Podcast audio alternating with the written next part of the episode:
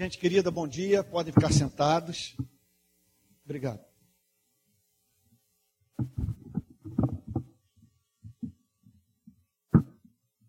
Pode ficar sentados. Ah, as crianças estão sendo convidadas para se dirigirem para as classes de escola dominical. Irmãos queridos, é, essa semana alguém me fez a seguinte pergunta, é, você é conservador? Então, sempre que essa pergunta me é feita, eu penso na pregação de Cristo, na vida de Cristo e na simetria, sendo assim, que nós encontramos na pregação de Cristo e na vida de Cristo. Nós percebemos nele simetria em tudo. Por exemplo, simetria do ponto de vista da preocupação com a verdade e com a prática da verdade. Nós o vemos pregando no templo, na sinagoga, mas também nas ruas. Na verdade, a maior parte do tempo nas ruas. Nós o vemos pregando o evangelho para os ricos, pregando o evangelho para os pobres. Muito embora tenhamos que reconhecer que nos quatro evangelhos ele é visto na maior parte do tempo em contato com os pobres. E do ponto de vista do comportamento conservador e do comportamento que poderíamos chamar de progressista, podemos afirmar que encontramos a mesma simetria. Há momentos que o vemos se comportando de um modo bastante conservador, com aquela atitude típica de um, de, de um conservador, quando, por exemplo, ele sustenta os princípios morais do Antigo Testamento. Quando é perguntado sobre o grande mandamento, ele usa uma resposta das escrituras, chamadas de veterotestamentárias. Ele diz, ouve, ó Israel, o Senhor, vosso Deus é o único Senhor, amarás, pois, o Senhor teu Deus de toda a tua alma, com toda a tua força, com todo o teu coração, com todo o teu entendimento. Nós o vemos usando extensamente passagens da tradição do Antigo Testamento durante sua vida pública. Ele chega ao ponto de dizer que ele não havia sido enviado pelo Pai para remover um i ou um tio das escrituras do Antigo Testamento. Agora, ao mesmo tempo, nós o vemos fazendo declarações de cunho profundamente progressista. Quando ele declara, eu, porém, vos digo. Quando ele diz que o sábado não foi feito é, para que o homem o servisse, mas sim para que fosse meio de promoção da vida humana. Quando os judeus de Jerusalém mandam uma comissão para ver o que, que aquele garoto de trinta anos estava pregando, e que arrastava consigo uma multidão, é, chama a atenção deles o fato de os discípulos terem um comportamento que poderíamos chamar de muito progressista em razão do contato com Cristo. Quando, por exemplo, eles viram-se para Jesus e afirmam, olha, nós percebemos que os seus discípulos comem sem lavar as mãos. Eles não se submetem a nenhum ritual de purificação dos judeus. Então chama a nossa atenção, nesse sentido, o fato de que Jesus nem tocou nesses assuntos com os seus discípulos. E poderia multiplicar os exemplos, que mostram, portanto, que dificilmente, um, aliás, eu diria o seguinte, que é impossível. Eu não estou dizendo que você não possa ser cristão se for alguém que se considera progressista ou alguém que se considera conservador, mas é impossível vivendo a partir desses extremos, você manifestar a vida de Cristo, a sua simetria de caráter. Em suma, o cristão não está preocupado em ser conservador ou ser progressista, ele está preocupado em amar. E em razão dessa obsessão de amar a partir do exemplo de Cristo, ora ele é encontrado se comportando como um conservador. E ora ele é encontrado se comportando como um progressista. Então, trata-se de alguém, conforme diz o grande pregador é, galês, o Martyn Lloyd-Jones, é, de alguém cuja vida é de difícil compreensão, é, é difícil você rotulá-lo, é, você, é difícil você encaixá-lo nessas categorias de pensamento, ou nesse, nessa espécie de discurso ideológico, porque em razão desse desejo de reproduzir a vida de Cristo, ora, ele é visto derrubando as mesas, sabe, e dizendo, vocês estão brincando com o que é santo, estão reproduzindo uma cultura que destrói a vida humana. Quando ele declara, por exemplo, olha, essa tradição de vocês é uma tradição que faz as pessoas envergarem.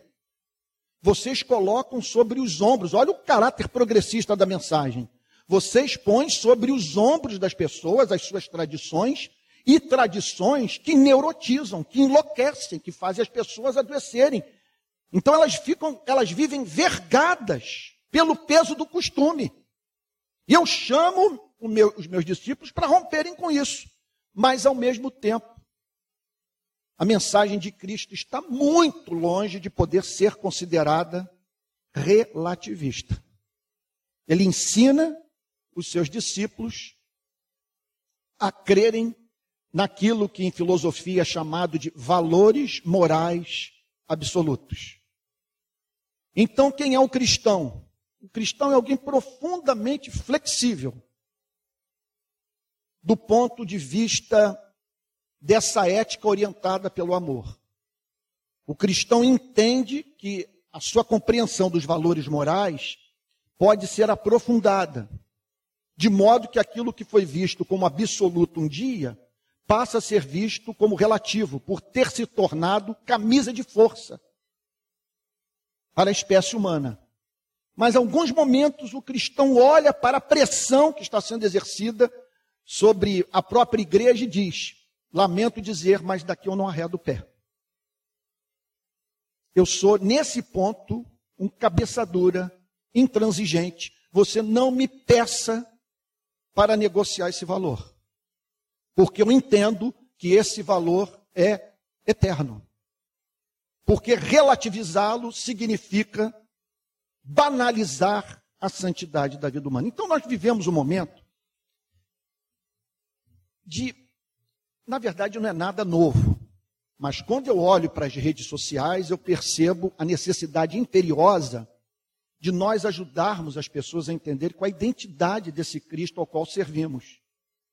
Porque eu vejo os próprios cristãos tentando apresentar Cristo como um defensor do ultraconservadorismo da direita republicana americana, e muitos é, tencionam apresentar Cristo como alguém que chama os seus discípulos para reproduzir o chamado ideal comunista de vida. Observo também nas redes sociais, e isso é, é, pode ser detectado mais nos cristãos de uma mentalidade progressista, de apresentar Cristo como se Cristo fosse um mero perseguido político. Quase alguém de quem nós devemos sentir pena. Sabe, porque é um Cristo que, na sua ânsia de humanizar as relações humanas, tão somente isso, foi apanhado pelo sistema. E assim, portanto, traído pelos membros da sua própria nação e morto pelos romanos. Perdendo assim de vista aquela noção presente, por exemplo, na cabeça de um homem como João Batista. Quando Jesus faz a sua primeira aparição pública, João Batista não faz uma declaração de natureza política. Não apresenta ele como um líder revolucionário. Ele usa a linguagem do sistema sacrificial do Antigo Testamento. E diz o seguinte: eis o Cordeiro de Deus que tira o pecado do mundo. Eis alguém que veio para dar a sua vida pelos seres humanos. Ele não veio para mostrar aos seres humanos o que eles devem pra fazer para ser salvos. Ele veio para salvar os seres humanos, e mediante o seu sacrifício. Então, eu vim aqui nessa manhã para responder essa pergunta. Quem é o Cristo do Novo Testamento? Aquele que foi revelado, né, em Mateus, Marcos, Lucas e João especialmente. Então, eu vou pedir que vocês abram a Bíblia no Evangelho de Mateus, Evangelho de Mateus, capítulo dezesseis, verso treze. Mateus, capítulo dezesseis, versículo treze, que apresenta a confissão do apóstolo Pedro. Todos encontraram? Todos encontraram? Mateus dezesseis, treze. Eu vou pedir para o meu filho Pedro orar agora, pedindo que Deus nos ajude a entender a mensagem. E essa passagem vai nos ajudar a entender por que que nós temos que orar antes da pregação. Vocês vão hoje compreender por que que uma oração como essa que vai ser feita é, é de fundamental importância para que a pregação produza efeito. Porque a meta do pregador não é apresentar uma peça de oratória. A meta é transformar vidas, e para que vidas sejam transformadas, é necessário que a graça de Deus atue. É aquela história lá do diário de John Wesley, famoso pregador inglês. Ele termina a pregação no local e registra no seu diário: muitas pessoas foram tocadas pela minha pregação. Está esse registro no diário. Mas aí ele completa o, o, o registro dizendo: mas só Deus sabe quão profundamente. Muitas foram tocadas, mas só Deus sabe quantas é, foram tocadas profundamente. Então, para que esse toque seja um toque tipo aquele que a gente experimenta na cadeira do dentista, quando o motorzinho atinge o nervo. Então, para que a palavra atinja o nervo da alma, nós precisamos da graça de Deus. Por isso, eu vou pedir para o meu filho orar. Senhor amado, nós nos colocamos nessa manhã diante de Ti, da Tua onipresença, Senhor, que enche céus e terra. Tu és um Deus eterno. Antes da criação do mundo, o Senhor tinha cada um de nós em Sua mente, em Seu coração, dentro do Seu propósito, Senhor. E o Senhor também tinha essa reunião, esse culto aqui. Esse culto pode ser muito especial para a gente. Nós temos fé para isso. E sabemos que o Senhor pode descer agora, Senhor, dos céus, através do Seu Espírito, Amém. Inundar a nossa alma, o nosso coração, Amém. Através das palavras que nós vamos estudar agora e que o Senhor disse ao apóstolo Pedro, esse apóstolo tão amado por Ti. O Senhor lhe disse: bem-aventurado és tu, Simão Barjonas, porque não foi carne nem sangue que te revelaram essas coisas, mas meu Pai que está nos céus. Nós queremos Amém. Essa revelação também. Amém. Nós queremos conhecer o Cristo que o apóstolo Pedro conheceu. Nós queremos conhecer o Pai que o Senhor Jesus revelou. Sim, sim. Queremos ter a vida dos discípulos e dos apóstolos. Sim. Senhor. Queremos ter essa comunhão com o Espírito Santo, sim, tão presente no primeiro século, sim, que pode ser presente agora na nossa vida. Não queremos dons e milagres, Senhor. Pois maior do que a fé que opera milagres é aquela que pode viver sem eles. Sim, nós queremos a Tua presença conosco, o Teu poder, Amém. E o Teu Espírito habitando em nosso coração. Amém. Queremos ser templo Amém. Do Espírito Santo, Senhor, sem entristecê-lo e vivendo com Ele ao nosso lado. Amém. Seja conosco nessa manhã, revela este livro a nós, Senhor, abre o nosso coração Amém. Como a vida de Lídia, para que a gente possa compreender essas palavras Amém. Tão importantes no momento solene que ficou registrado nas Escrituras, da sua conversa com o seu amado apóstolo. Amém, Senhor. Pedimos perdão pelos nossos pecados Amém. E a sua mão sobre essa mensagem. Amém. Em nome de Amém. Jesus. Amém. Amém. Amém. Então diz assim o texto de Mateus. Indo Jesus para a região de Cesareia de Filipe, perguntou a seus discípulos.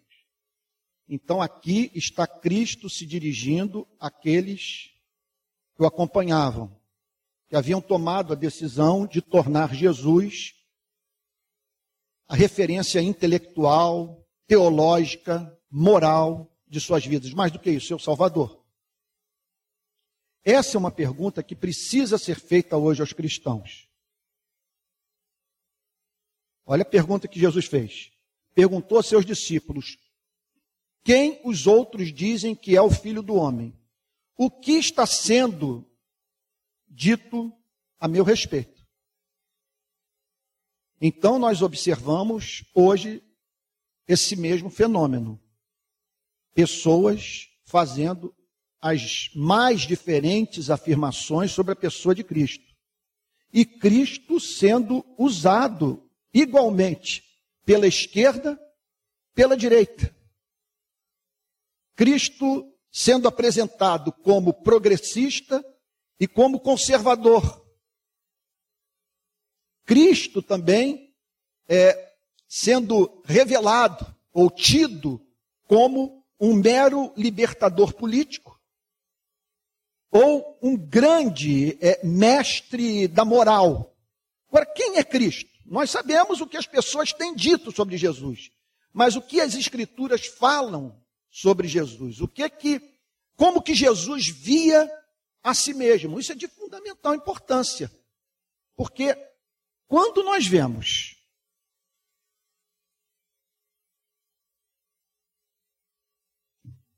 perdoe a ênfase, perdoe por tocar novamente nesse assunto, parece que é uma obsessão minha, mas a coisa me causa tanta revolta que eu não consigo deixar, evitar que isso vaze na minha pregação. Quando surge, num, num país como o nosso, um tipo de pregação, quando um Cristo é concebido de tal maneira que leva as pessoas a acreditarem que se sua mensagem for disseminada no Brasil, os brasileiros vão passar a andar com uma pistola na cintura. E que a empresa que vai mais lucrar com a entrada do cristianismo no Brasil será a Taurus.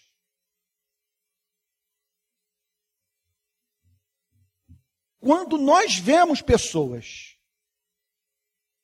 usando Cristo e sua mensagem como, para, como plataforma para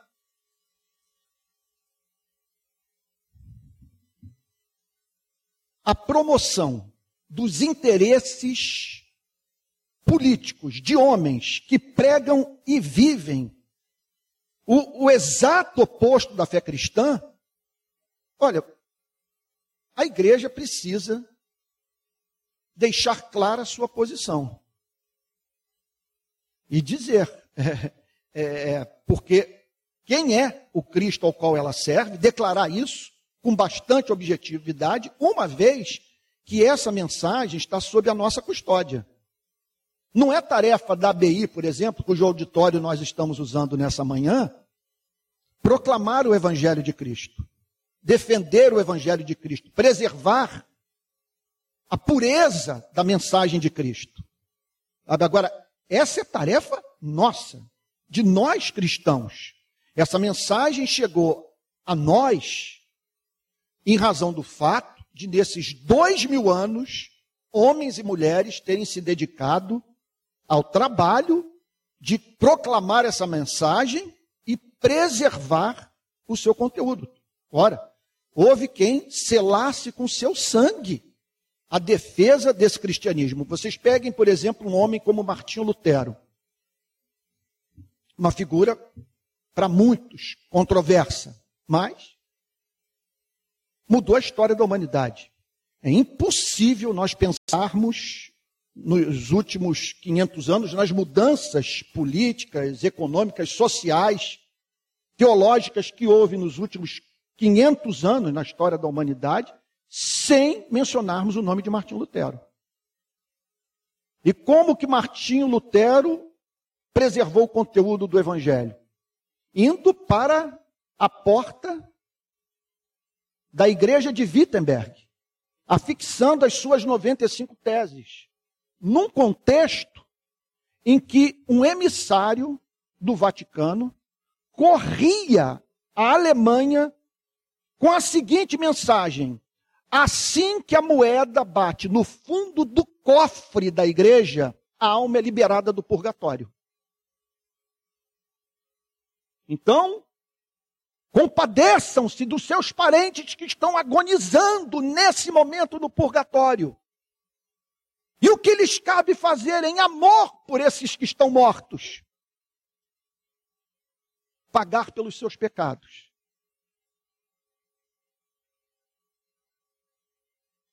Dando suas propriedades e bens à igreja, a fim de que, mediante esse ato de sacrifício, vidas sejam salvas dos terrores que estão nesse momento experimentando no purgatório. Lutero disse, não há a mínima condição de nós tolerarmos esse tipo de coisa. Então, eu me levanto não é para destruir essa igreja, mas para deixar para todos, de modo absolutamente claro, que jamais o Cristo revelado pelos evangelhos ensinou esse tipo de coisa. E hoje nós temos a obrigação de nos levantarmos para defender essa mensagem. Me surpreende no, no, nos nossos dias é a falta de zelo, a falta de paixão que nós temos, a falta de paixão presente em nossas vidas. Quando nós vemos o evangelho associado ao anti-evangelho, e nós não, não nos revoltamos com isso.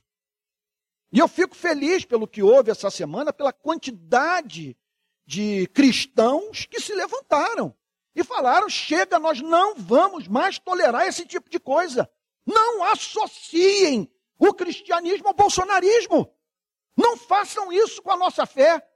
Quando aqueles pastores foram participar daquela reunião no Palácio do Planalto, e Bolsonaro disse que ele estava pronto para governar em sujeição às pautas daqueles pastores, suas pautas ideológicas, todos que servem a Cristo, que tem Cristo como sua grande referência de vida, como seu Salvador, como a luz do mundo, o príncipe da paz, o Filho de Deus, deveriam se levantar, têm a obrigação de se levantar e dizer com absoluta clareza, olha, é, é, não foi esse Cristo que eu aprendi a amar. Vocês estão apresentando uma caricatura que vai levar, que vai conduzir esse país na direção oposta dos efeitos na cultura da presença do evangelho na vida de uma nação como a nossa. Então aqui está Jesus perguntando para os seus discípulos: o que os outros dizem quem é o, o quem os outros dizem que é o Filho do Homem? Eles responderam: uns, uns dizem que é João Batista, outros dizem que é Elias, outros dizem que é Jeremias ou um dos profetas. Então, Jesus sempre foi uma figura controversa. E esse tipo de disputa com relação à sua personalidade, ao conteúdo da sua mensagem, aquilo que ele tenciona é, operar na vida dos seres humanos, quer dizer, essa confusão sempre fez parte da sua vida. E nós somos chamados por ele para ajudarmos as pessoas ao verem tal como ele via a si mesmo. O texto diz, no verso catorze, e eles responderam, uns dizem João Batista e tal, Elias, Jeremias, profeta, ou, ou um dos profetas, ao que Jesus respondeu, e vocês, quem dizem que eu sou? Essa é uma pergunta que precisa ser feita à igreja. Porque a confusão se estabeleceu no nosso país. As pessoas... É, é aquela história. A igreja está passando por uma severa crise de identidade e, em razão do fato de os seus membros, que se dizem cristãos, é, ignorarem o que o Evangelho proclama sobre a vida do próprio Cristo. E olha o que, é que o texto diz. Ao que Jesus perguntou, e vocês quem dizem que eu sou? Respondendo Simão Pedro, disse, o Senhor é o Cristo, o Filho do Deus vivo. Aqui não há como você errar. Se essa for a sua resposta para a pergunta, observem que essa declaração de fé está sendo feita na presença do próprio Cristo. É dirigida a Ele. Então, duas coisas nos chamam a atenção, inicialmente. Primeiro, o conteúdo da confissão de fé. E, segundo lugar, o que Jesus declarou sobre o que foi declarado a seu respeito. E aqui é o ponto de partida para nós, para nós é, desenvolvermos, vamos assim dizer, uma teologia sobre a pessoa de Cristo. O ponto de partida é esse. Olha lá. O Senhor é o Cristo. O Senhor é o Cristo. O que significa, portanto, que para o apóstolo Pedro, que ali representava os discípulos, Jesus era o cumprimento da principal expectativa judaica. Ele era o cumprimento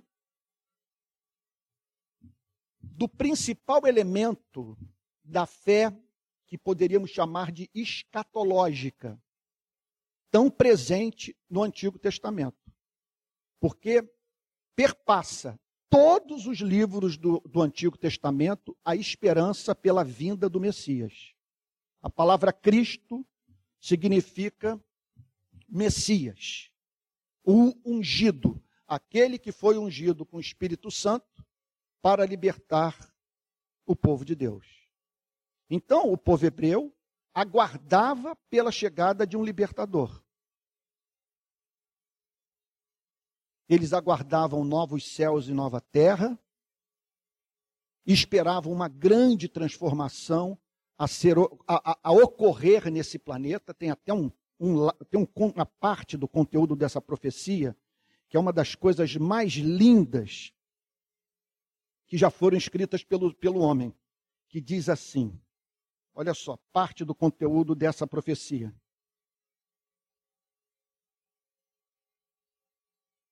Do tronco de Jessé sairá um rebento e das suas raízes brotará um renovo. Falando sobre Cristo. Repousará sobre ele o Espírito do Senhor, o Espírito de sabedoria e de entendimento, o Espírito de conselho e de fortaleza, o Espírito de conhecimento e de temor do Senhor. Ele terá o seu prazer no temor do Senhor, não julgará segundo a aparência, nem decidirá pelo que ouviu dizer, mas julgará com justiça os pobres. E decidirá com equidade a favor dos mansos da terra. O texto ainda diz, castigará a terra com a vara de sua boca e com o sopro dos seus lábios matará o perverso. O cinto dele será a justiça e a verdade será a faixa na cintura. O lobo habitará com o cordeiro. O leopardo se deitará junto ao cabrito. O bezerro, o leão novo e o novilho gordo andarão juntos e um pequenino os guiará. A vaca e a ursa pastarão juntas, e as suas crias juntas se deitarão, e o leão comerá palha como boi.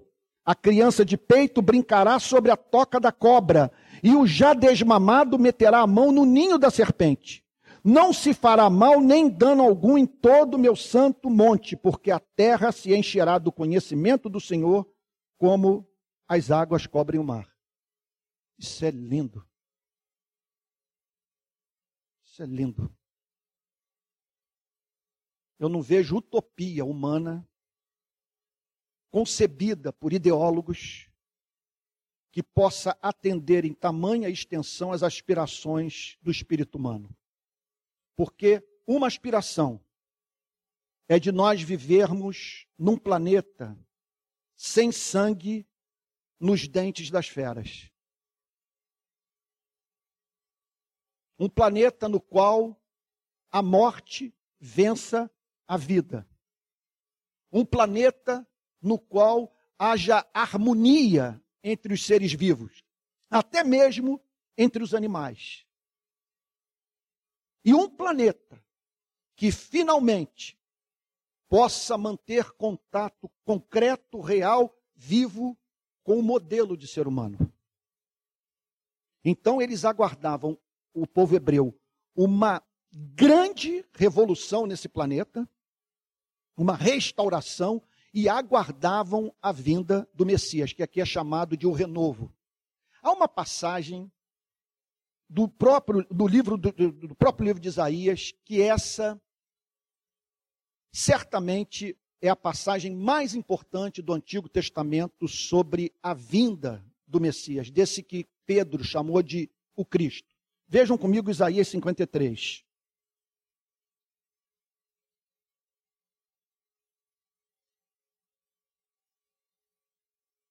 Olha que coisa linda. Quando Pedro faz a declaração, tu és o Cristo, filho do Deus vivo, ele está pensando nessa passagem. Isso aqui, é, é, nós estamos falando de algo declarado cerca de oitocentos anos antes da vinda de Cristo. Aliás, na evangelização de judeus, essa é uma das passagens mais usadas pelos cristãos. Por qual motivo? Ninguém correspondeu de uma forma mais precisa a descrição dessa, desse ser humano que nasceria, com base no relato de Isaías cinquenta e três, ninguém correspondeu mais a Isaías cinquenta e três, deve ser mais claro, do que Jesus.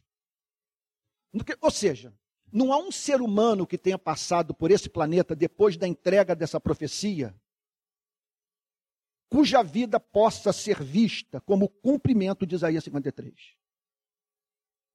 É impressionante como que a vida de Jesus se ajusta, ou como esse texto, fruto de uma profecia proferida durante tantos anos antes da vinda de Cristo, descreve com exatidão o Cristo dos quatro evangelhos. Olha o que, que o texto diz, é uma passagem, é poesia. Quem creu em nossa pregação? E a quem foi revelado o braço do Senhor? Porque foi subindo como um renovo diante dele, como raiz de uma terra seca. Não tinha boa aparência, nem formosura. Olhamos para ele, mas não havia nenhuma beleza que nos agradasse. Era desprezado e o mais rejeitado entre os homens. Homem de dores e que sabe o que é padecer. E como um de quem os homens escondem o rosto, era desprezado e dele não fizemos caso. Certamente, ele tomou sobre si as nossas enfermidades e as nossas dores levou sobre si. E nós o considerávamos como aflito, ferido de Deus e oprimido. Mas ele foi traspassado por causa das nossas transgressões. E esmagado por causa das nossas iniquidades. O castigo que nos traz a paz estava sobre ele, e pelas suas feridas fomos sarados. Todos nós andávamos desgarrados como ovelhas, como ovelhas, cada um se desviava pelo seu próprio caminho, mas o Senhor fez cair sobre ele a iniquidade de todos nós. O Senhor fez cair sobre ele a iniquidade de todos nós. Está entendendo porque que João Batista disse, tu és o Cordeiro de Deus, eis o Cordeiro de Deus que tira o pecado do mundo? Ele foi oprimido e humilhado, mas não abriu a boca. Esse que é o ponto. Permita-me aqui fazer uma digressão. O discurso do Cristo político não se encaixa em Isaías cinquenta e três. Porque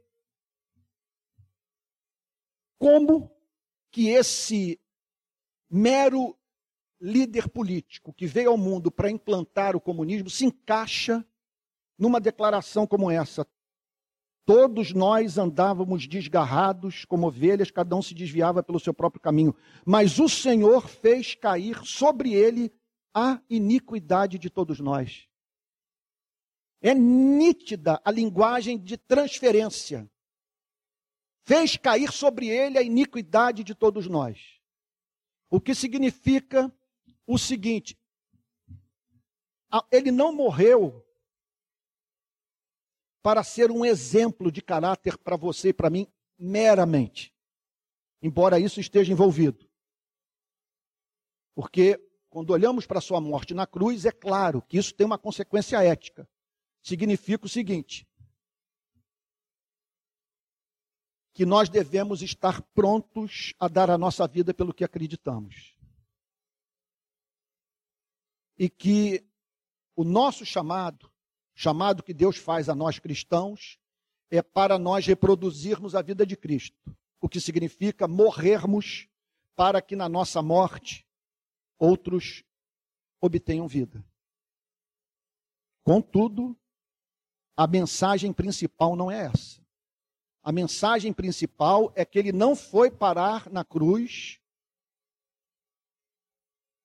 para se tornar para a humanidade um exemplo de amor ao próximo e submissão à vontade de Deus. A passagem de Isaías é clara, mas o Senhor fez cair sobre ele a iniquidade de todos nós. O que está dizendo é o seguinte: ele morreu no nosso lugar. As nossas iniquidades, o nosso desamor, nossa injustiça, nossa hipocrisia, nossa incapacidade de viver o que prescrevemos para o próximo, nossa indiferença para com aquele que nos criou, tudo isso foi posto na conta de Cristo, a fim de que Deus pudesse oferecer a você e a mim um perdão justo. Um perdão justo. Não é um mero passar de mão sobre a cabeça. Não é Deus dizer tão somente: ofereço-lhe uma memória apagada, embora isso esteja envolvido. Nunca mais me lembrarei dos seus pecados, não. O que vocês fizeram com esse planeta, as duas guerras que vocês já causaram, Vietnã, é, Ruanda, Ucrânia, todas essas revoluções motivadas pelo egoísmo, todo esse banho de sangue, toda a exploração dos modelos presentes, é, toda a exploração presente nos modelos político e econômico que vocês conceberam, tudo isso foi posto sobre ele. Tudo isso foi uma provocação a Deus. E não, e não havia como Deus ser reconciliado com vocês sem que alguém desse sua vida por vocês, seres humanos. O que vocês fizeram foi muito grave aos olhos do céu, aos olhos de Deus.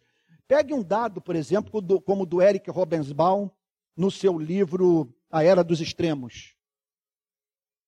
O século vinte foi o século de maior prosperidade de toda a história da humanidade. Até então. É claro, ultrapassado hoje pela prosperidade do século vinte e um. Mas no século vinte nós matamos cento e oitenta milhões de membros da nossa espécie. E todas as fomes coletivas que houve nos últimos cem anos ocorreram no planeta que produzia quantidade suficiente de alimento para saciar a fome de todos os seres humanos. Como explicar fome no mundo de fartura? Por isso essa linguagem. Mas o Senhor fez cair sobre ele a iniquidade de todos nós. Ele foi oprimido e humilhado. Olha, olha que descrição da cruz. Ele foi oprimido e humilhado, mas não abriu a boca. Como cordeiro foi levado ao matadouro, e como ovelha muda diante dos seus tosqueadores, ele não abriu a boca. Pela opressão e pelo juízo ele foi levado, e de sua linhagem quem se preocupou com ela? Porque ele foi cortado da terra dos viventes, foi ferido por causa da transgressão do meu povo.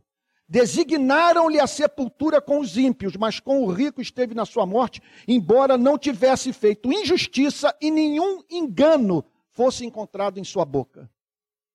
Todavia, olha que coisa impressionante, não dá para você dizer que ele morreu é, por força da sua incapacidade e, e, e dos seus discípulos de resistir à maldade dos seus algozes, de judeus e soldados romanos do seu tempo. Olha o que, que o texto diz.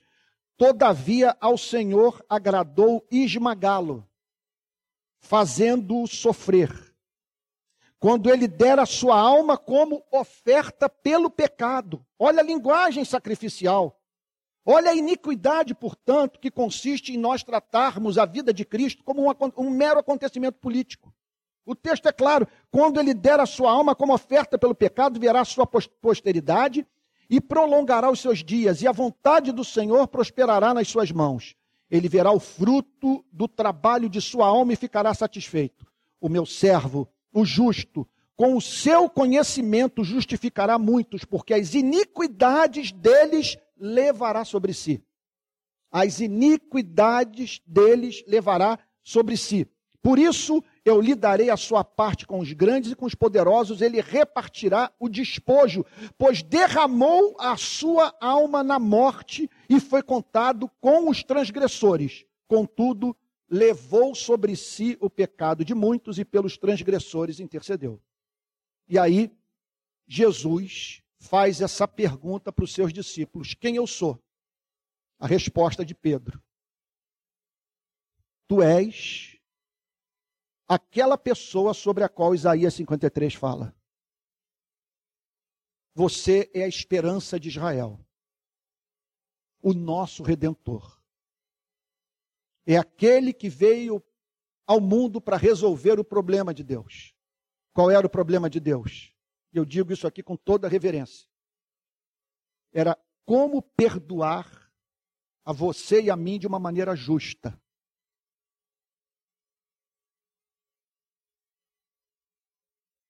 Semana passada eu mencionei uma cena de um campo de concentração, da mãe com sua filhinha de cinco anos, sendo conduzida por um soldado nazista para uma câmara de gás.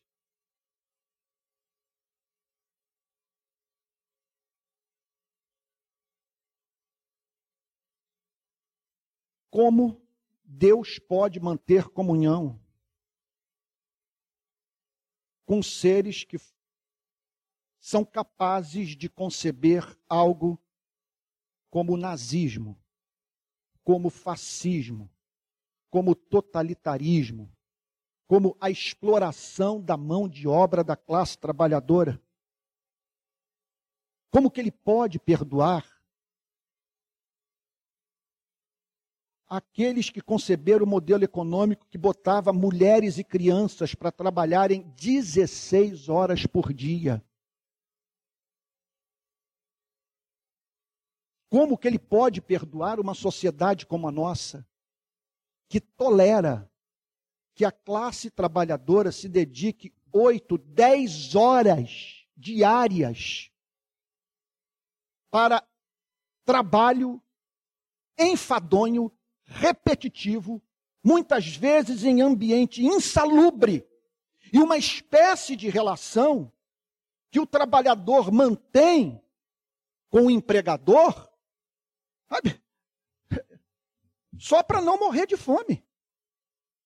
As pessoas, a maior parte das pessoas que eu conheço não se dedica àquilo que ama. Não... O exercício da sua atividade profissional não é fruto de uma livre escolha. A pessoa se agarra àquilo que simplesmente lhe foi apresentado e o faz porque o pior que pode acontecer na sua vida do que se dedicar a um trabalho repetitivo, enfadonho, que, lhe, que, que não lhe remunera com justiça, é morrer de fome. Eu tenho repetido esse dado, é uma das coisas mais revoltantes. Pense no Rio de Janeiro, numa pessoa que passa quatro horas do seu tempo no trânsito, oito, dez horas no ambiente de trabalho, para receber no final do mês salário mínimo, sendo que hoje em todas as favelas que eu trabalho, você não aluga barraco por menos de quatrocentos, quinhentos reais. Essa gente não vive. A grande questão, veja, é como que Deus pode manter comunhão com você e comigo, porque nós somos sócios desse troço. As coisas só funcionam assim porque nós não nos organizamos. E nós não nos organizamos porque, no fundo, no fundo, sabe, grande parte de nós não se importa com o que está em curso. Nós ignoramos o drama dessa gente. Agora, o, o incrível, o impressionante, foi o que eu disse uma vez para um, para um, para um rapaz é, numa favela do Rio de Janeiro. Eu estava conversando com o dono lá do pedaço. E ele disse para mim, olha, tem esperança aqui para alguns, mas para muitos, ô Antônio, não há esperança. Não tem esperança. Só que tinha um rapaz me ouvindo, que fazia parte do... Era soldado desse traficante. Ele pegou a moto, engrenou, parou do meu lado e disse para mim, eu detesto trabalhar e o meu negócio é matar. Era quase onze horas da noite, um lugar chamado Garganta do Diabo, palco de confronto entre bandidos e policiais. Eu fui tomado de uma indignação, eu falei, cara, eu não acredito no que você está falando.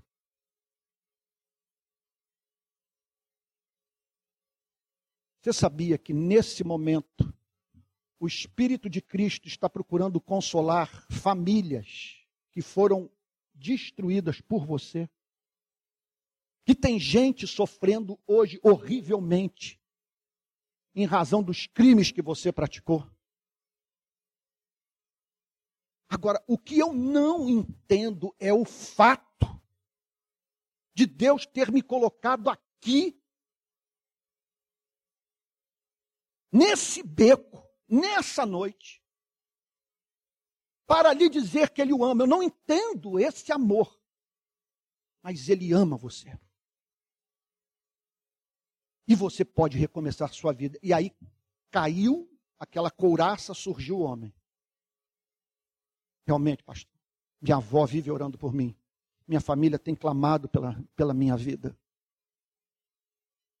Esses dias eu fugi de um cerco policial, os policiais desceram o aço em mim, pastor. Eu via, eu ouvia o, o, o zunindo, o, o barulho da, ma, da bala, a bala zunindo o meu ouvido.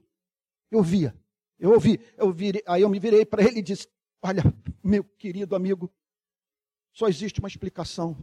É o amor de Deus, e o Deus que preparou e o preservou, preservou sua vida para que você tivesse esse encontro comigo. Agora, a questão é como que um Deus justo pode se reconciliar com seres que por onde passaram deixaram rastro de destruição, que fizeram seres humanos sofrerem.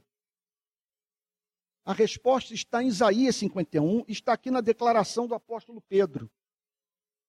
O Senhor é o Cristo, o Cristo, o Messias, o ungido, o Salvador, o Redentor. O Senhor é a promessa de Israel. E mais ainda, a esperança de Israel. O Senhor é o Cristo, o Filho do Deus vivo. Quando ele declara o Filho do Deus vivo, ele está falando da eternidade de Cristo, ele está falando da filiação eterna de Cristo. E é interessante, ele declarar Filho do Deus vivo. Não é filho de um Deus cujo ser é mera projeção humana. Você é o, é o filho do único Deus verdadeiro, do Deus que ouve oração, do Deus que intervém nesse planeta. Tu és o filho do Deus real. Tu és o filho do Deus dos hebreus. Tu és o filho do Criador do universo.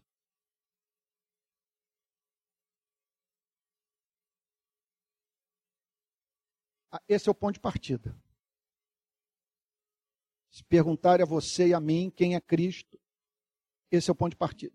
O Senhor é o Cristo, o Filho do Deus vivo. Deixa eu concluir aqui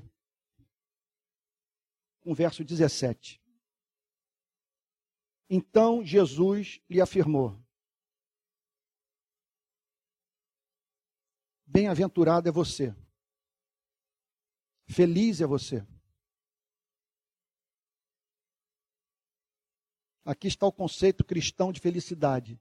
Felicidade é você acreditar em algumas coisas. É você fazer uma declaração como essa. Olha, talvez a vida esteja sendo muito dura para você. Você não está feliz com o seu trabalho, está lidando com dívidas, frustrado na sua vida afetiva.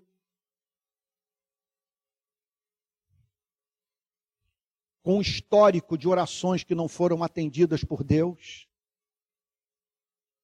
Mas se você pode dizer, o Senhor é o Cristo, Filho do Deus vivo, você é considerado por Deus um bem-aventurado. Um bem-aventurado. Você teve acesso a uma riqueza, ao fundamento da felicidade humana. Olha o que, que, que, que Jesus diz para Pedro. Aqui, Jesus acabou de ouvir Pedro declarar, o Senhor é o Cristo, o Filho do Deus vivo. Resposta de Cristo, bem-aventurado é você, Simão Barjonas, porque não foi carne e sangue que revelaram isso a você, mas o meu Pai que está nos céus. E aí nós entramos num grande mistério. Vou fechar a Bíblia para não, para não manter os meus olhos nos, no, no, nos versículos e encontrar mais motivo para continuar falando, para encerrar logo. Veja o que está dizendo. Você é o Cristo, Filho do Deus vivo.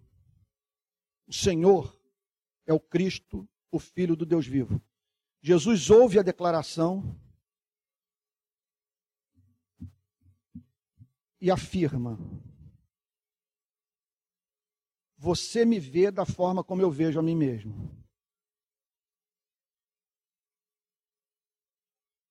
É isso que eu sou. É isso que eu quero ser para vocês. É assim que eu quero ser visto. O Senhor é o Cristo, o Filho do Deus vivo. Entenda um ponto, diz o Senhor Jesus para Pedro. Isso é um privilégio. Não há nada mais importante na vida do que ser habilitado a fazer uma declaração como essa. Você é feliz. Você é um bem-aventurado. No mundo no qual seres humanos vivem vida dura, curta e incerta. Você, você conheceu o mistério da vida. Você foi levado à compreensão que o Criador do universo se manifestou nesse planeta. Você, portanto, está de posse do que lhe permite ter acesso às riquezas de Deus, ao que oferece sentido à vida humana. Você é feliz. Entenda o privilégio que consiste em você poder dizer que eu sou o que sou. Para que você chegasse a esse ponto, você teve que se livrar de inúmeros condicionamentos filosóficos, teológicos, culturais. Você viu a verdade, você esteve diante da verdade, você provou da verdade, você declarou amém para a verdade, você é feliz. Você é feliz por ter tido acesso a essa informação. Agora, não se envaideça por isso. De fato, o que aconteceu com você é extraordinário. Vamos pra, parar para entender um ponto, ou responder uma pergunta.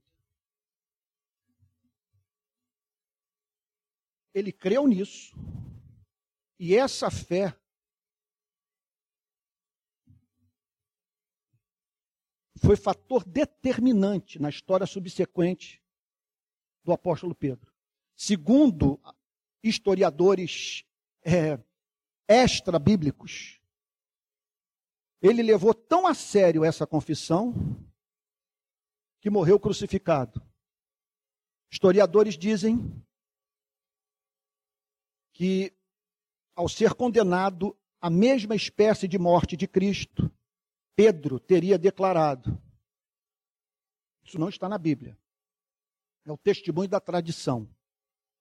Parece haver muita evidência em favor dessa história. Que ele declarou: contudo, eu não mereço morrer a morte do meu Salvador. Me crucifiquem, mas eu peço, de cabeça para baixo. E selou o seu testemunho, essa declaração, com seu sangue. Veja, o que que ele viu nela?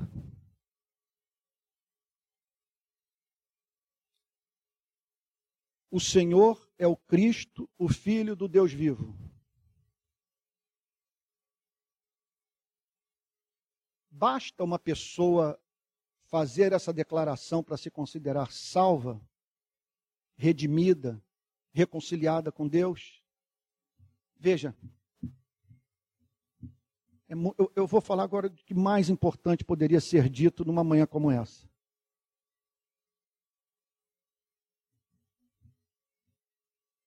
A conversão só é consumada.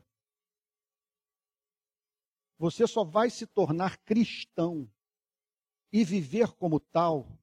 Veja, não é tão somente no dia em que você pegar as passagens do Antigo Testamento, como Isaías onze, Isaías cinquenta e três, que eu acabei de mencionar, e fazer uma declaração análoga do apóstolo Pedro. Então, você intelectualmente, com base nas informações de que dispõe, dizer: o Senhor é o Cristo, o Filho de Deus.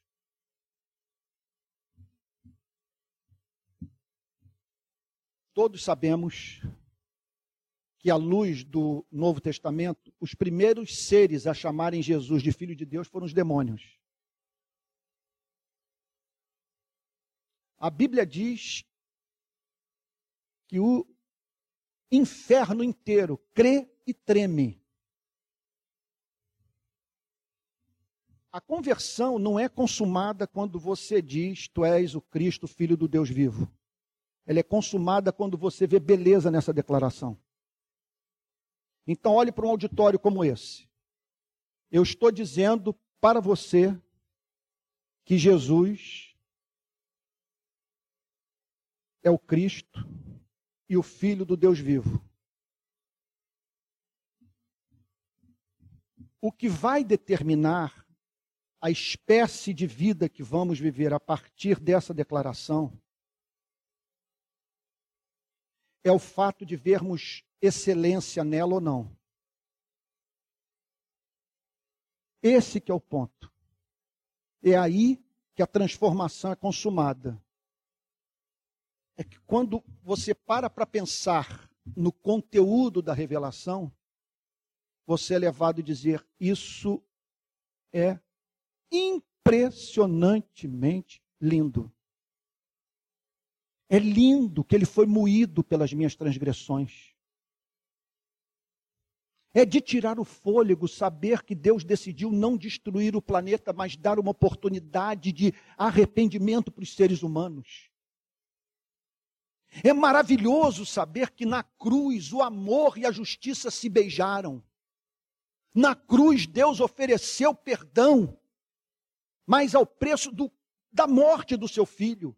Ele ofereceu um perdão justo. É maravilhoso saber que ele entregou o seu principal bem.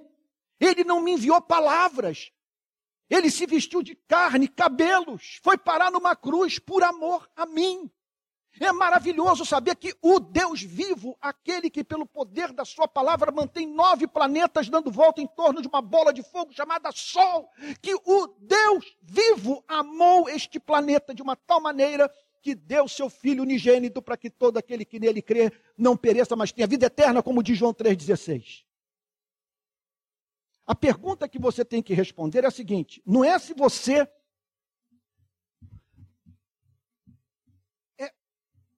em razão do seu entendimento do cristianismo, está em condição de declarar: o cristianismo ensina que Jesus é o Cristo, o ungido, o Messias e o Filho do Deus que, pela, pelo poder da sua palavra, mantém o funcionamento do sistema solar. O Deus vivo. O Deus único que ouve oração. A questão não é essa. A questão não é se você tem conhecimento teológico. A questão é se você vê excelência, se isso comove, se isso toca as suas entranhas, se isso lhe oferece uma evidência estética da veracidade do cristianismo, de você olhar para essa história e dizer: isso é magnífico, é a experiência que eu tive com vinte e poucos anos. Eu estava na Praia Grande, Arraial do Cabo, iniciando minha vida cristã, com os meus problemas intelectuais, filosóficos, querendo encontrar um fundamento intelectual para a minha fé. E eu me lembro de, em meio às dúvidas, era dúvida vindo de tudo que é lado. E eu queria crer. Eu sempre quis, quis acreditar, porque com vinte anos ficou claro para mim que eu precisava de uma referência infinita pessoal. Eu precisava de um ser todo-poderoso que se importasse com mim. Por mim, porque esse era o único contraponto intelectual que eu poderia fazer às vozes do desespero. A ideia de que um dia eu vou me separar de tudo e de todos que eu amo, e que eu vou virar, e que eu vou voltar ao estado de poeira estelar, e que ninguém no universo vai chorar com isso. Eu não consigo lidar com essa informação. Se eu acreditasse nisso durante cinco minutos, eu teria um colapso. De acreditar que toda a nossa luta por justiça, por um planeta melhor, gente, que tudo isso está fadado ao tombo no não ser. Um dia isso simplesmente vai virar poeira. Então queria crer, mas as dúvidas me vinham de todos os lados. E havia uma exigência dentro de mim, como ainda hoje existe, de que eu tivesse fundamento intelectual para a minha fé. E eu me lembro que nos diálogos que eu mantinha com Deus, eu pedindo luz, eu quero luz, eu estou desesperado por ti, eu preciso de me relacionar contigo intimamente, tudo perdeu significado para mim, só essa fé me mantém, mas eu quero saber se essa única esperança é uma, é, é, é, é, é uma simples, mera projeção humana. Se isso corresponde à realidade dos fatos, se o Senhor é real e o cristianismo é o caminho, a verdade e a vida. E eu me lembro ter dito para ele assim, na Praia Grande: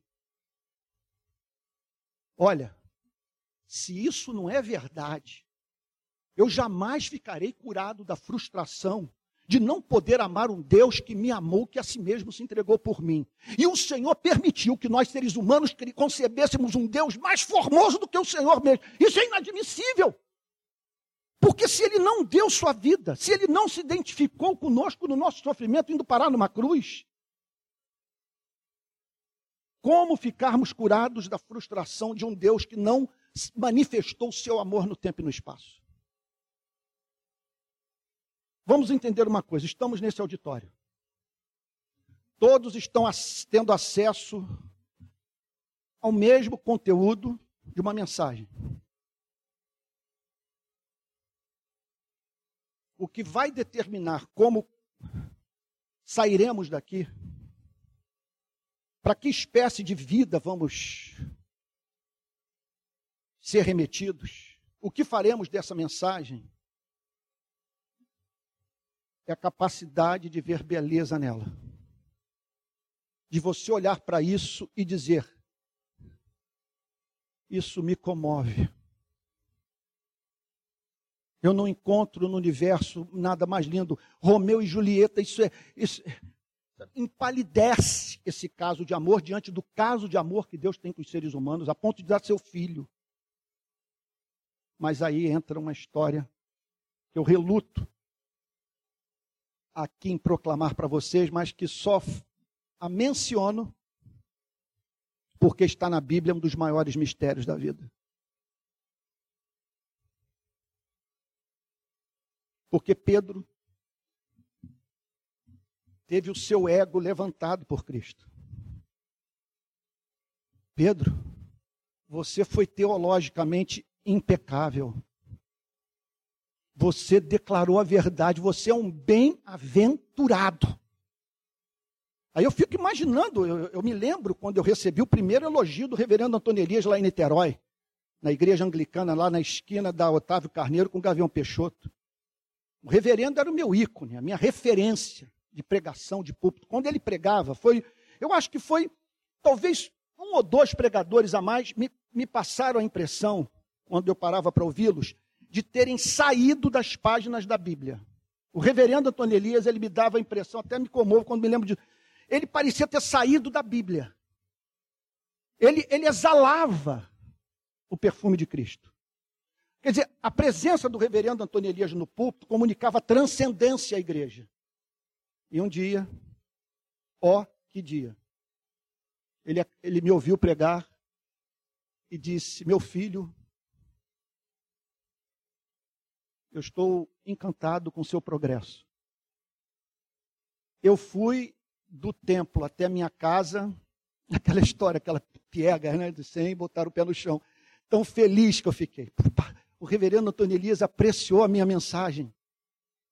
E lá estava Jesus dizendo para Pedro, Pedro, você foi perfeito.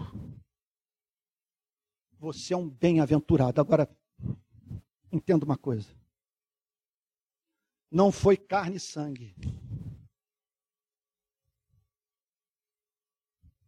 que revelou a você que você acabou de declarar, mas o meu Pai que está nos céus.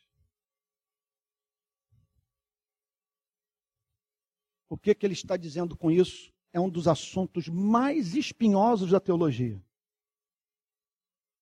O que ele está dizendo é que a fé é um dom. O que ele está dizendo é que, para que você chegue ao ponto de fazer essa declaração e ver beleza nela, você precisa de uma revelação. É um milagre da graça, é um milagre desse ser doce chamado Pai. Aí talvez você esteja dizendo, então eu não tenho o que fazer. Essa coisa vai despencar sobre a minha cabeça a qualquer momento. Não é assim. A Bíblia, nesse ponto, é muito dialética e levanta questões que eu não tenho condição de responder. Porque ela diz o seguinte, buscar-me-eis e me achareis quando me buscardes de todo o vosso coração. Batei e abri-se-vos-á. Buscai e achareis. Pedi e dar-se-vos-á. Pois todo que pede recebe, o que busca encontra, e a quem bate, abrir-se-lhe-á. Invoca-me, estão lembrados dessa promessa, e te responderei. Anunciar-te-ei coisas grandes e ocultas que não sabes. Assim diz o Senhor, o Deus de Israel. A Bíblia o tempo inteiro apela para nós usarmos todas as energias do nosso ser para podermos dizer, você é o Senhor, Cristo, Filho do Deus vivo. Ela ensina isso. Ao mesmo tempo, ela declara que isso tem que ser dado.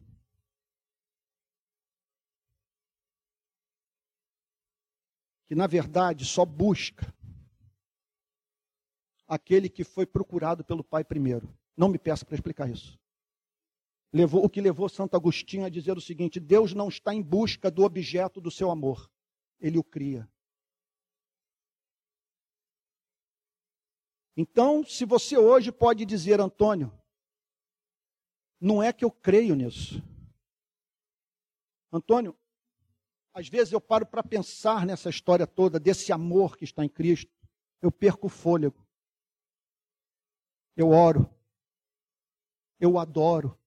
E essa fé tem regulado a totalidade da minha vida. Eu creio nisso, eu entreguei meu coração a Ele, Ele, ele é meu e eu sou dele. Você é um bem-aventurado. Veja só, e bem-aventurado, porque a maior evidência que nós podemos ter na vida de que Deus nos ama é o fato de nós o amarmos.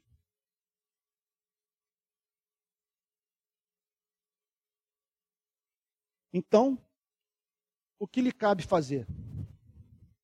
Tem uma história do Antigo Testamento, que eu acho que vem em nosso socorro numa hora como essa. Quando Jacó se agarra ao anjo do Senhor e diz, eu não te deixarei ir enquanto tu não me abençoares. Eu diria para você, é para clamar, para buscar. Você peça a Deus essa experiência estética, peça a Ele beleza. Eu, tenho, eu já mencionei talvez aqui em duas ou três ocasiões a história de Jacó com Raquel. Ele trabalhou para Labão, irmão de, de, de Raquel, durante sete anos. E a Bíblia faz o seguinte comentário, e aqueles sete anos foram como poucos dias pelo muito que Jacó amava Raquel. O cristianismo só não levará à loucura. A vida cristã só se tornará espontânea para você no dia que você vir Jesus, tal como Jacó via Raquel.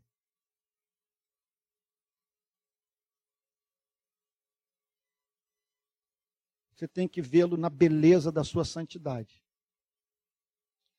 E se você é membro de igreja, mas não passou por essa experiência, busque. Porque o cristianismo é insuportável sem amor. Olha só o texto. Serviu a Labão sete anos, e os sete anos foram como poucos dias, pelo muito que ele amava Raquel. Você só vai entender que os mandamentos de Deus não são penosos, como a própria Bíblia declara, quando você olhar para essa frase, o Senhor é o Cristo, o Filho do Deus vivo, e essa teologia o remeter para a figura real de Cristo. E diante dessa beleza, você ter uma ideia do que, que Maria experimentou quando entrou na casa do fariseu, quebrou o vaso de alabastro com unguento, derramou sobre Jesus e banhou os pés de Jesus com suas lágrimas e os enxugou com seus cabelos. Deus não chama para viver uma vida moral correta. Deus não chama para ser casto. Conforme eu disse recentemente, abstêmio, ou sei lá, generoso. O primeiro mandamento é amá-lo com todo o seu ser, todo o seu coração, com toda a sua força, com todo o seu entendimento. Agora, quem ama? Segundo Jesus, aqueles que receberam a revelação do Pai. Você é feliz. Agora entenda, não foi carne nem sangue, não é porque você tem mais neurônios, ou você tem um coração melhor do que os que não acreditaram. É que o Pai amou você e decidiu se revelar por graça a você.